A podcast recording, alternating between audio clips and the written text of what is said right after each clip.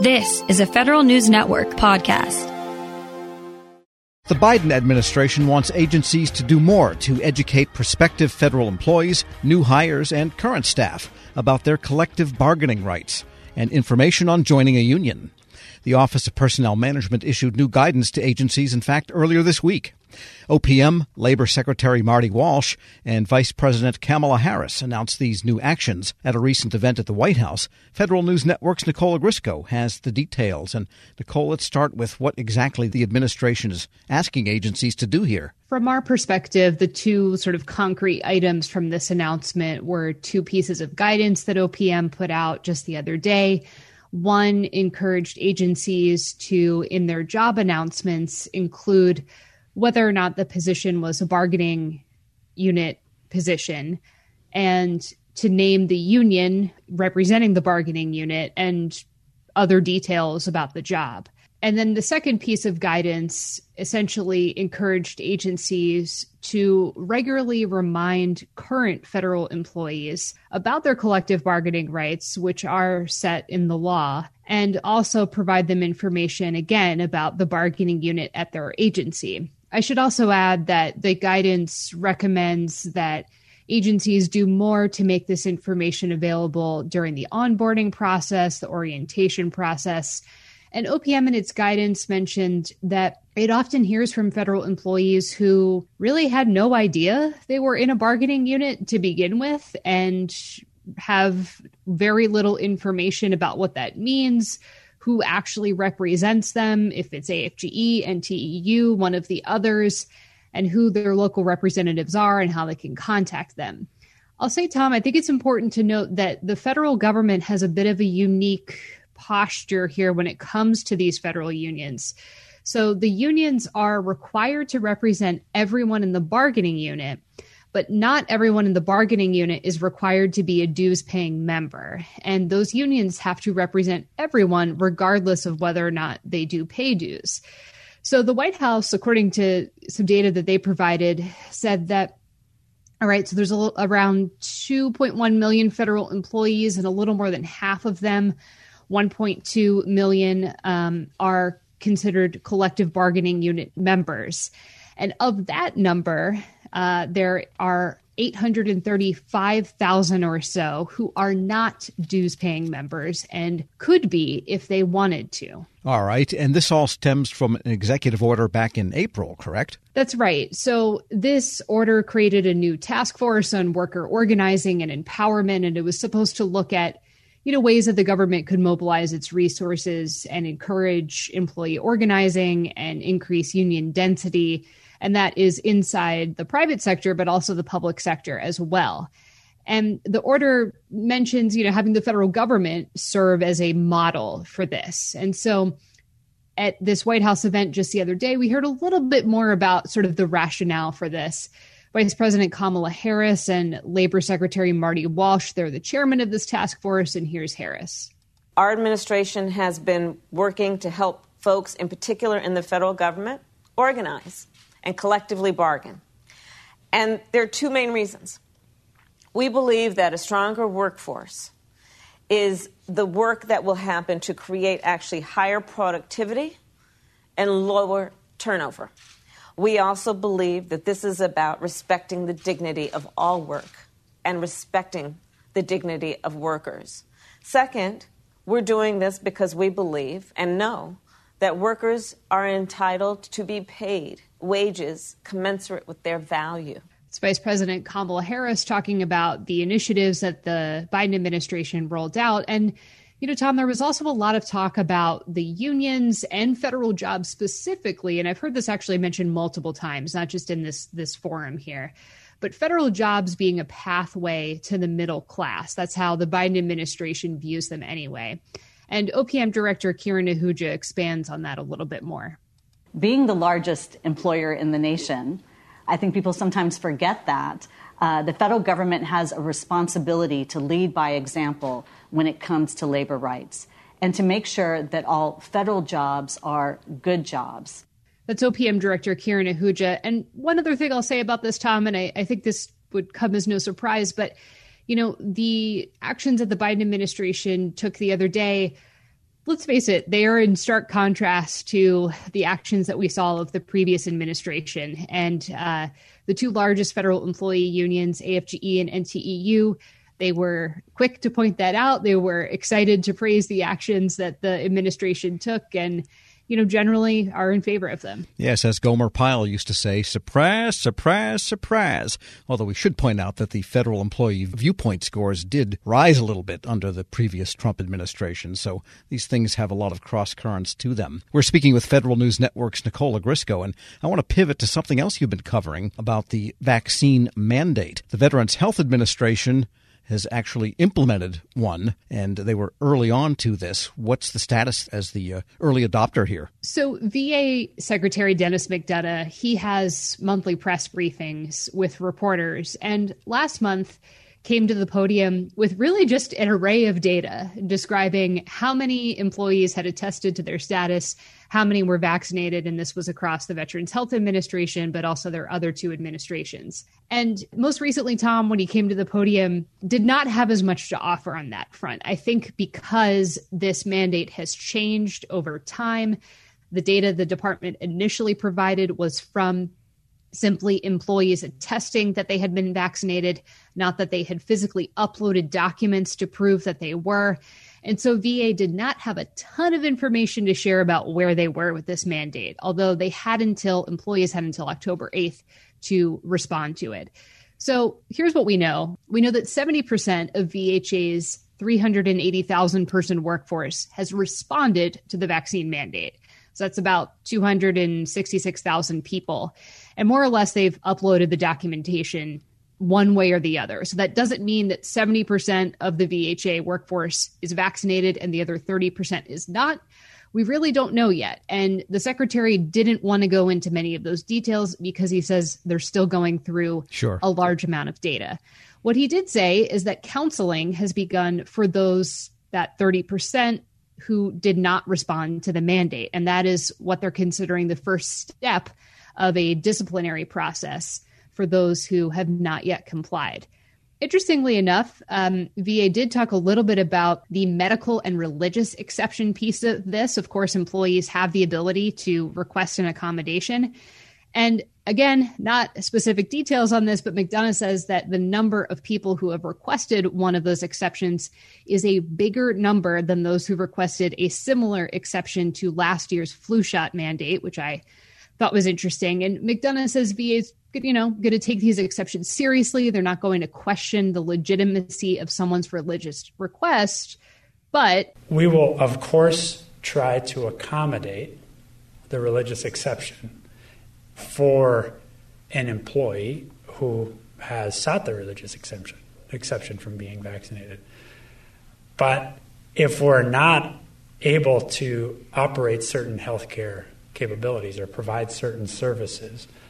For example, if too many employees claim an exemption, this would present an undue hardship to us and ultimately to the veteran.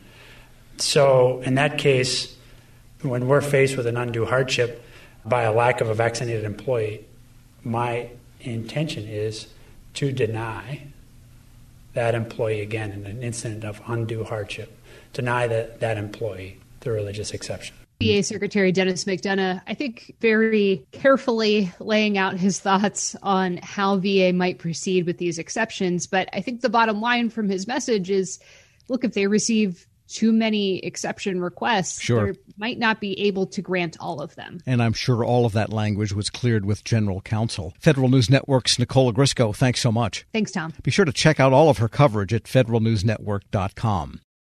Hello, and welcome to the Lessons in Leadership podcast. I am your host, Shane Canfield, CEO of WEPA. Today, I'm thrilled to be joined by Vice Admiral Cutler Dawson. Cutler has had an incredible career serving our country for 35 years in the Navy, where he attained the rank of Vice Admiral. And during his service, he had numerous assignments afloat and ashore, including Commander, Second Fleet, Striking Fleet Atlantic, and in Washington at the Pentagon and on Capitol Hill, where he was the Navy's Chief of Legislative Affairs. Immediately following his retirement from active duty in 2004, he became the president and CEO of Navy Federal Credit Union, the world's largest credit union where he served for 14 years. Under his leadership, Navy Federal grew from 2 million to 8 million members. Phenomenal. Cutler, welcome and thanks for joining me. Thank you, Shane. You've had a fascinating career across both military and the private sector. Can you tell us a little bit more about your background and your professional journey?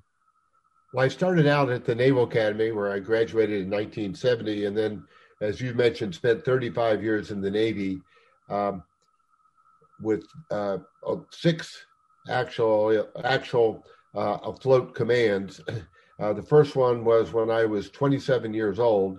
Uh, I didn't know enough to be scared of anything, and it was uh, probably one of the highlights of my career. Um, and then after I retired after 35 years, I went to uh, work at Navy Federal Credit Union as the CEO, where I spent my next 14 years.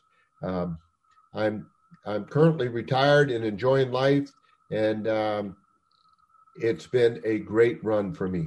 How would you describe your leadership style, and how's that developed over the years? My style has been quite con- consistent. Um, I believe, and I've learned this in the Navy, that you have to go to the deck plates uh, to see what is going on. And you have to learn what your people do and how they do it so you can help them to be better at it and more efficient and more productive. Um, it's um, something that you need to do all the time. Um, I remember I used to tell folks that um, you don't want to retreat to your cabin. And what I mean by that is um, the longer you're in a position, the less you think you have to get out and about. But that should be the opposite. You should get out and about more because people change, situations change, and you've got to figure out a way to get to them and find out what they're doing and where what you can do to help them. Uh, I We'll talk a little bit more about your book, but I read it um, from Sea to the C suite. Fantastic read. You talk about the deck plates in that um, as well. I would encourage everyone to get a copy of this and read some more detail about going to the deck plates. Cutler, who was the most impactful leader in your life, and what quality did you admire about them? I had numerous while I was in the Navy, but uh, the quality that that I enjoyed the most was the leaders that got to know me as an individual and that they cared about me. And i could tell that they cared about me. And they were not only my leaders but they were my mentors.